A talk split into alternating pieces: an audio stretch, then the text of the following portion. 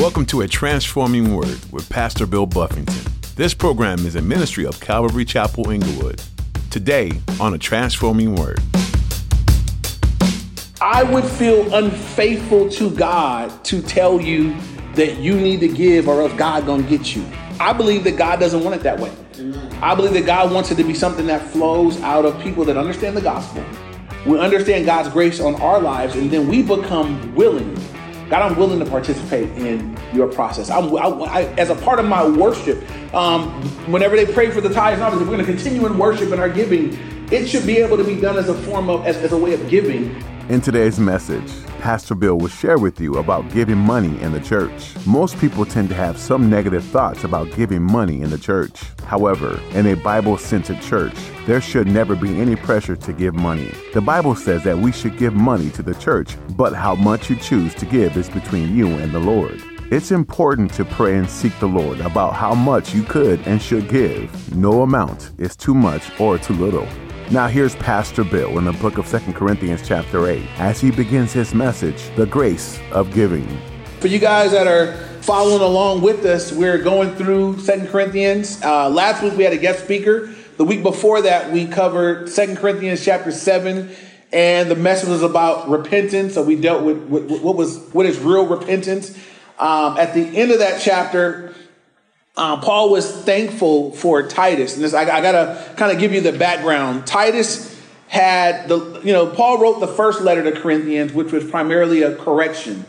And Paul was waiting for word back from Titus as far as how they had received it, you know, how things were going. And he got word back that not only had they received the teaching, they had responded to the corrections and they were in a much better place. And so that kind of brings us to today because Paul is going to deal with um, one of the graces, and I will explain why they're called graces, that the Corinthians weren't excelling in. There were many things they were doing well, but they weren't doing well in the area of giving. Uh, if you guys are just joining us, it's your first time here, you're like, man, they're talking about money already. Um, so that you know, uh, we go through the Bible chapter by chapter and verse by verse, and for a reason. Uh, there are things that come up a lot. There are things that come up here and there. What we want to do is be faithful as things come up in the Word. We teach them. Um, and so, where we are in the Word right now, this comes up. There's a lot of wrong teaching on giving. It's one of the areas like the gifts. When we were in First Corinthians and we covered the gifts, um, there's a lot of faulty teaching and faulty practice concerning gifts and controversy. So we spent time to clarify those things for us. There's a lot of faulty teachings, practices in regard to giving so our goal is going to be to teach through it accurately, that you guys would have a biblical understanding, and when you see something that's whack, you would be able to know that's that's not what the Bible says I'm supposed to do. So, um, so this we're calling this it's a series through Second Corinthians eight and nine. We're calling it the grace of giving, and we'll see as we go through it why why we would consider it a, a grace. Um, Second Corinthians chapter eight. Let's look at verse one. Um, Paul, and I, I guess I should explain this too, as Paul opens up this teaching on giving, the first thing he does to the Corinthians who are not doing good in giving is he points to the church in Macedonia as an example. So look at chapter 8, verse 1. Paul says, Moreover, brethren, we make known to you the grace of God bestowed on the churches of Macedonia, that in a great trial of affliction, the abundance of their joy and their deep poverty abounded in the riches of their liberality. And I'll come back and explain all of that. First of all, Paul is um, using he's using the Macedonians as an example, and this is a here's a this is why that's important. The church in Macedonia was also poor. Um, they weren't doing well. They weren't. A, it wasn't like the rich church was balling out of control. They're getting ready to help the church in Jerusalem the poor church. They're also not doing very well. They're, they're, it says they're in poverty, but he points to them as an example, and, and there'll be a reason for that.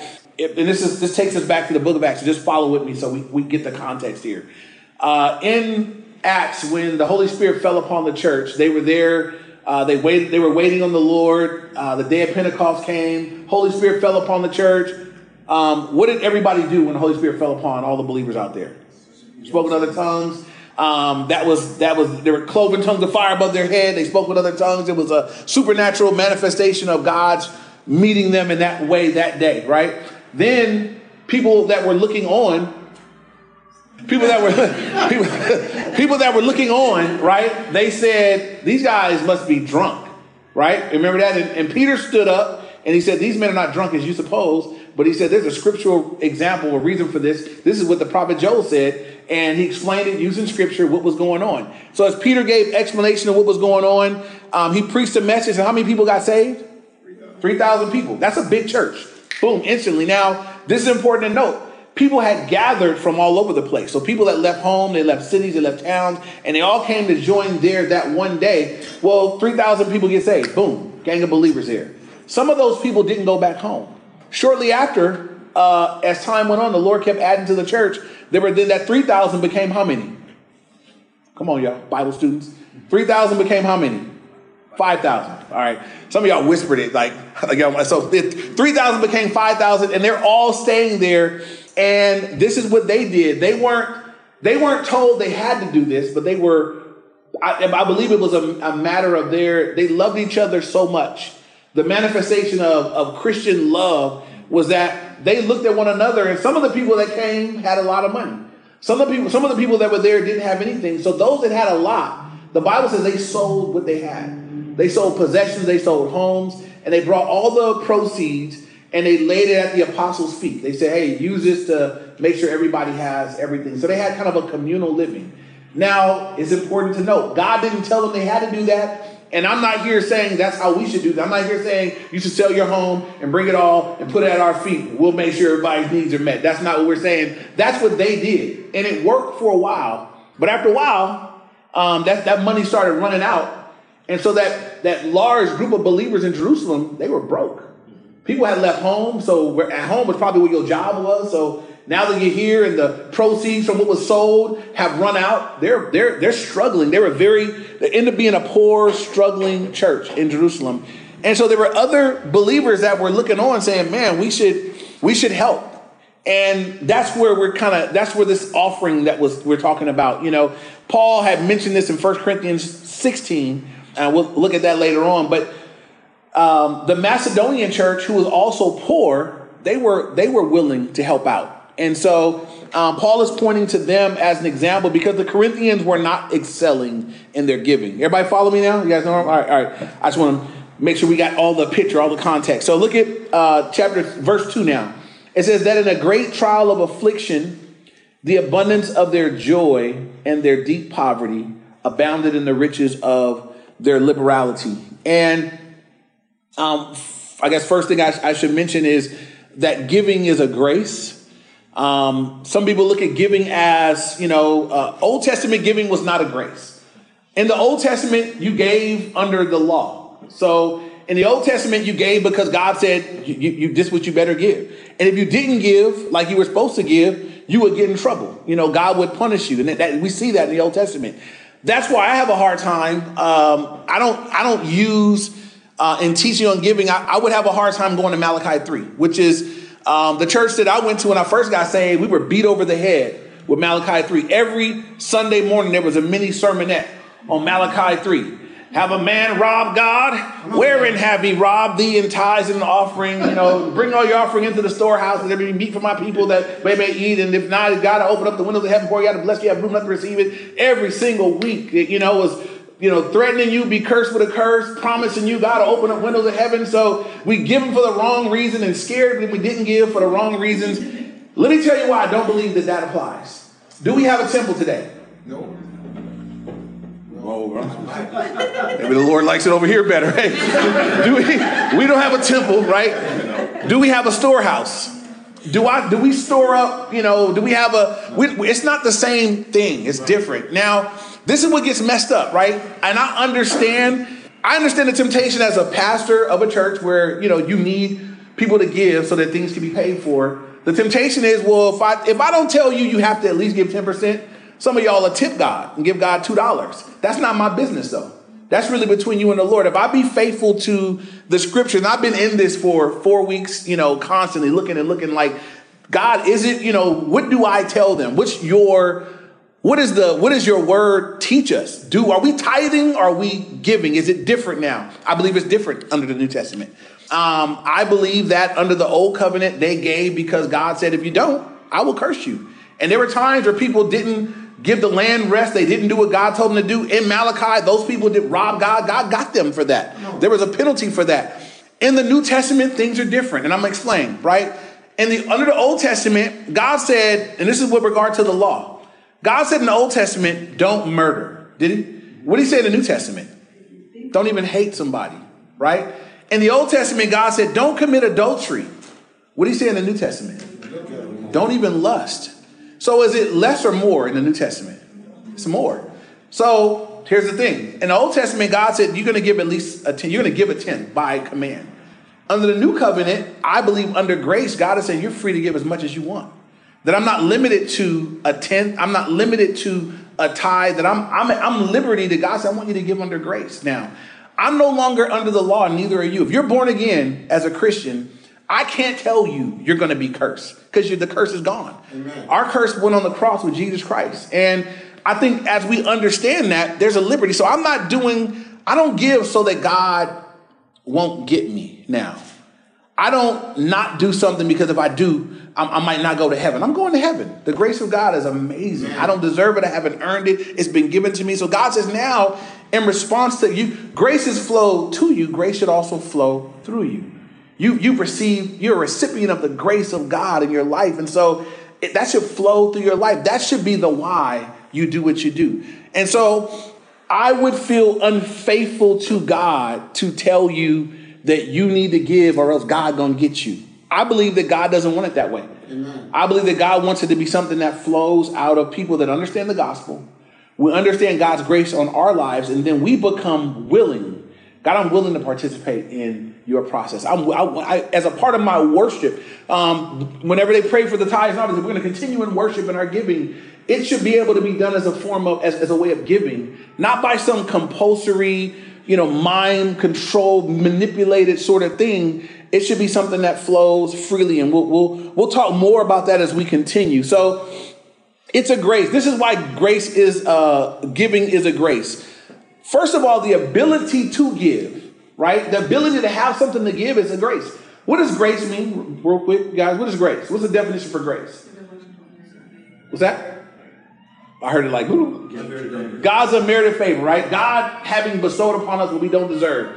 I don't deserve salvation, but I'm saved. I don't deserve to go to heaven, but I'm going to heaven. God's unmerited favor, God's grace. When it comes to spiritual gifts, those are graces. I don't deserve the gifts God gave me. So I can't become arrogant about the gift I received. It's a gift according to God's grace. You can't be cocky and arrogant about your gift either. We're all thankful and want to be faithful to use them for God's glory, but they're a gift. So too is giving. The ability to have something to give, God says everything you have comes from who? Comes from Him. And I think we have to understand that first to even have a mind to give in a, in a right way. If I don't believe that everything I have comes from God, if you're sitting here saying, no, what I got, I made that money. I went to work, I got up, I went to school, I got them degrees, I make that money, that's my money, I earned it, I'll give it what I want. You're misunderstanding some things. The Bible says that God is He who gives you the ability to get wealth. If you have the ability to get up and work, God gave you that. And It can be taken in a moment.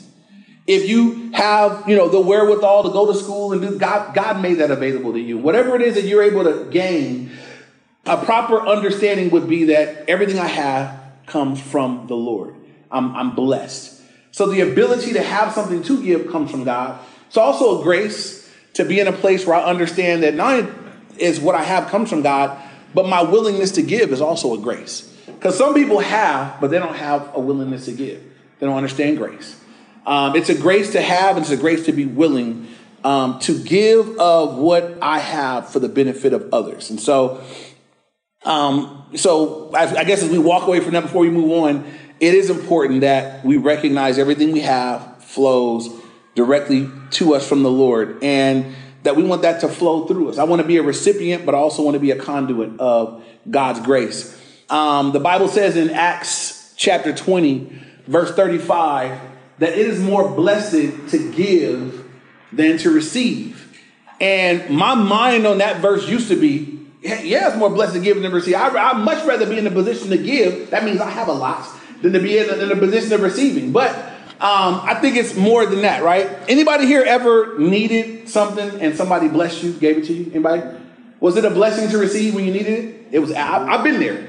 I've definitely been in a place where I needed and someone just blessed me or whatever. And it's a blessing when you need to receive. It's a blessing. It's not, I won't, I won't diminish that in any way. When he said it's more blessed to give than it is to receive, um, God said, look, it's, it's a blessing to be on the receiving end of grace from someone, but it's even more blessed when you're in a place that you have and you're willing to give. And I believe that many times it's those that God blesses, those that will be givers, those that will be generous, that God's out, you know, that's, that's a, that's a good stewardship of what I place in your hands. You'll continue to have something to be stewards. Some people, even as believers, have become permanently fixed as receivers. I just take, I take, I take, I never give. Don't be that. Um, there are times when you want to be a gracious recipient of things that you need, but when God has blessed you, you want to also look for opportunities to be generous and gracious in your giving. And that's going to be giving within regard to the work of God within the church. Sometimes it's going to be giving to people. Sometimes you're in a position, you're blessed, and God brings people your way, and you know that they have need and you could help. Um, you want to be generous. That should be that should characterize us as believers. We should be a generous people um, because God has been generous with us. Amen. And so I want you to note the contrast in verse 2. It says that they were in a great trial of affliction, but it says they had joy says that they were in deep poverty, yet they abounded in the riches of liberality. That means they abounded in their giving. And so, how do you get a group of people that, in the midst of, they're going through it themselves? They're in a great trial of affliction, but somehow they have an abundance of joy. And they're in deep poverty themselves. They're, they're struggling, yet they're abounding in their liberality and giving. And I believe it's this. Those are the very conditions that could keep keep cause some people to say, I can't give right now. I'm struggling myself. You know, that's why I can't I can't participate in giving. Does God want me to give even when I'm struggling? It's a question that we'll answer. What about when you're broke? What about when your ends aren't meeting? Are you still supposed to give? There's some people that feel like, no, God want me to take care of mine first and then his. And I'm gonna tell you that that's not correct. That's not really, that's not really, you don't see that in scripture. Um, it makes sense, but the Bible says don't lean to your own understanding, but in all your ways acknowledge him, and he will direct your path it makes sense to me to say, well, I don't see that I have enough, so I'm not giving to anybody else, so I get mine taken care of me first. That makes sense to me and my selfish 2017, you know, mindset. But that's not biblical. It's not, it's not, I don't see that in scripture. I don't believe that's how God would have us to be. So they had joy while they were in affliction because they weren't focused on themselves. They were going through it, but they were looking at this other group saying, hey guys, let's let's focus our energies and efforts not on focusing on what's going wrong with us, but how we might be a blessing to them. Yeah, we're, we're, we're impoverished. We don't have everything that we need right now, but we're still going to get something together and we're going to send a blessing to them because they're, they're in a worse condition than we are. And so um, it was part of not focusing on themselves. Uh, they focus on the needs of, of others and being a blessing to others. An acronym for joy. And some of you guys may know it, but it's Jesus, others, and then you. And um, sometimes that's, that's, a, that's how you get back to a place of joy. Just put Jesus first, then others, then yourself. Put yourself last. Some people don't have joy because all they can look at is themselves and what they want and they don't have. So self focused. Um, you can have joy in, in, in serving and giving to others even when you don't have. And so here's this Should we give when we're broke? You know, when we're in poverty, when we don't have enough, should we still give? And I don't say this to be self-serving, you guys. I'm, I'm wanting to give us Bible. I want to give us what the Bible says. I can think of a couple examples where God highlights those that were that were giving out of poverty, and He didn't tell them not to give it. He actually commended them for what they were doing. And so, if you're writing notes, you can write down Mark 12, 41 to 44. And in Mark 12, 41 to 44, um, this is the, the widow who gives her, you know, her mite. And um, I guess if they're the smallest, you know, two mites would be less than a penny. And so she gave, you know, she didn't have very much, but it's um, Mark 12, I'll read 41 to 44. It says, Now Jesus sat opposite the treasury, and he saw how the people put money into the treasury, as many who were rich put in much. Then one poor widow came and threw in two mites which make a quadrant. Again, it's less than a penny. So he called his disciples to himself and said to them, Assuredly, I say to you, that this poor widow has put in more than all those who have given to the treasury. For they all put in out of their abundance, but she out of her poverty put in all that she had, her whole livelihood. And so, Jesus here, I want you to notice it says that Jesus was looking at how they gave. He didn't look at what they gave, he looked at how they gave. That some people give out of their abundance. This woman is giving out of her poverty. He was looking at how they were giving. That's important for us to note. When it comes to giving, that, that God is, I give, I give as unto the Lord. So one of the reasons why we don't do the whole march around, I came out of a church where when it was time for tithes and offering, some of you guys maybe been there too, where you had to march around. And we had four marches at our old church.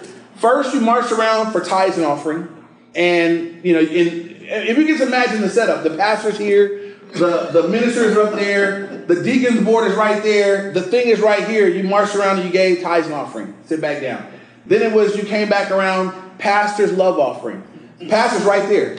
That's how much you love me. You know, like right there. I mean, I, am not I'm not making this up. That pastor love offering you walk around. Then it was building fund offering, and then every week because there was never enough. After the tithes offering, the deacons would go back count it. It was never enough the first time, no matter how much it was. Um, they came back and said, "Hey guys, we're gonna need I need five more people to give hundred dollars before we can move on." And service was not moving on to that that five hundred dollars. And then so you might stand up and we would all clap for you. Hey, brother, yo, man, brother, you know, you guys are bringing hundred dollars, and and there it went.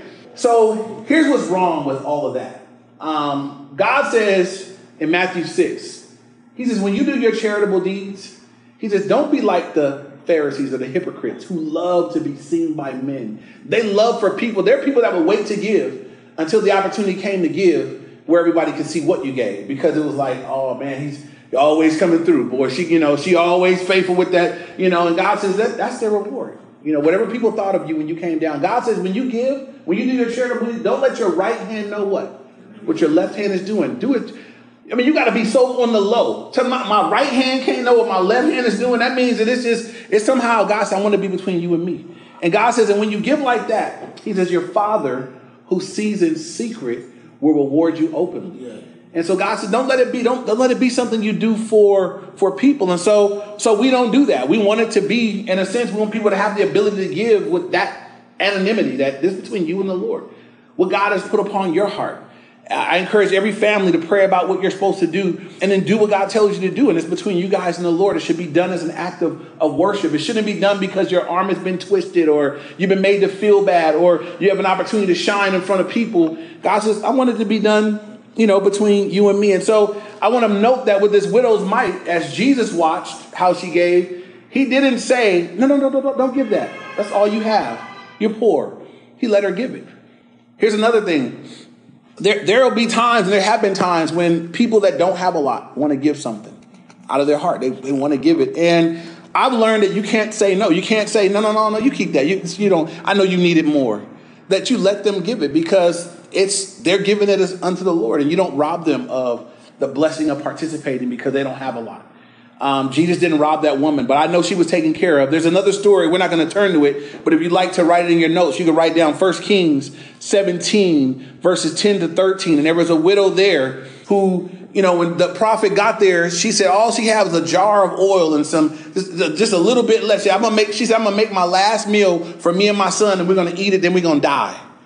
And he said, you know what? Take that and do what you said. Go make, but make me a cake first.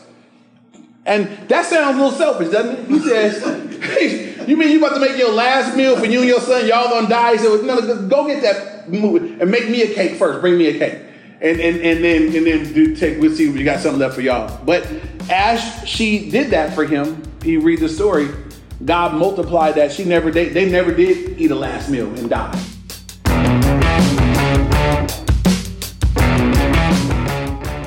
That's all we have time for today on the Transforming Word. Pastor Bill has been teaching through the book of Second Corinthians. In this book, Paul details many different ways that he suffered for the sake of Christ. It can be painful to hear about these trials, but it's a reminder that following Jesus comes at a personal cost. What are some ways that you've chosen Jesus above other things? Do you think it's worth it? Paul knew it was well worth the pain and hardship that was brought on because he had a bigger picture in sight of eternity.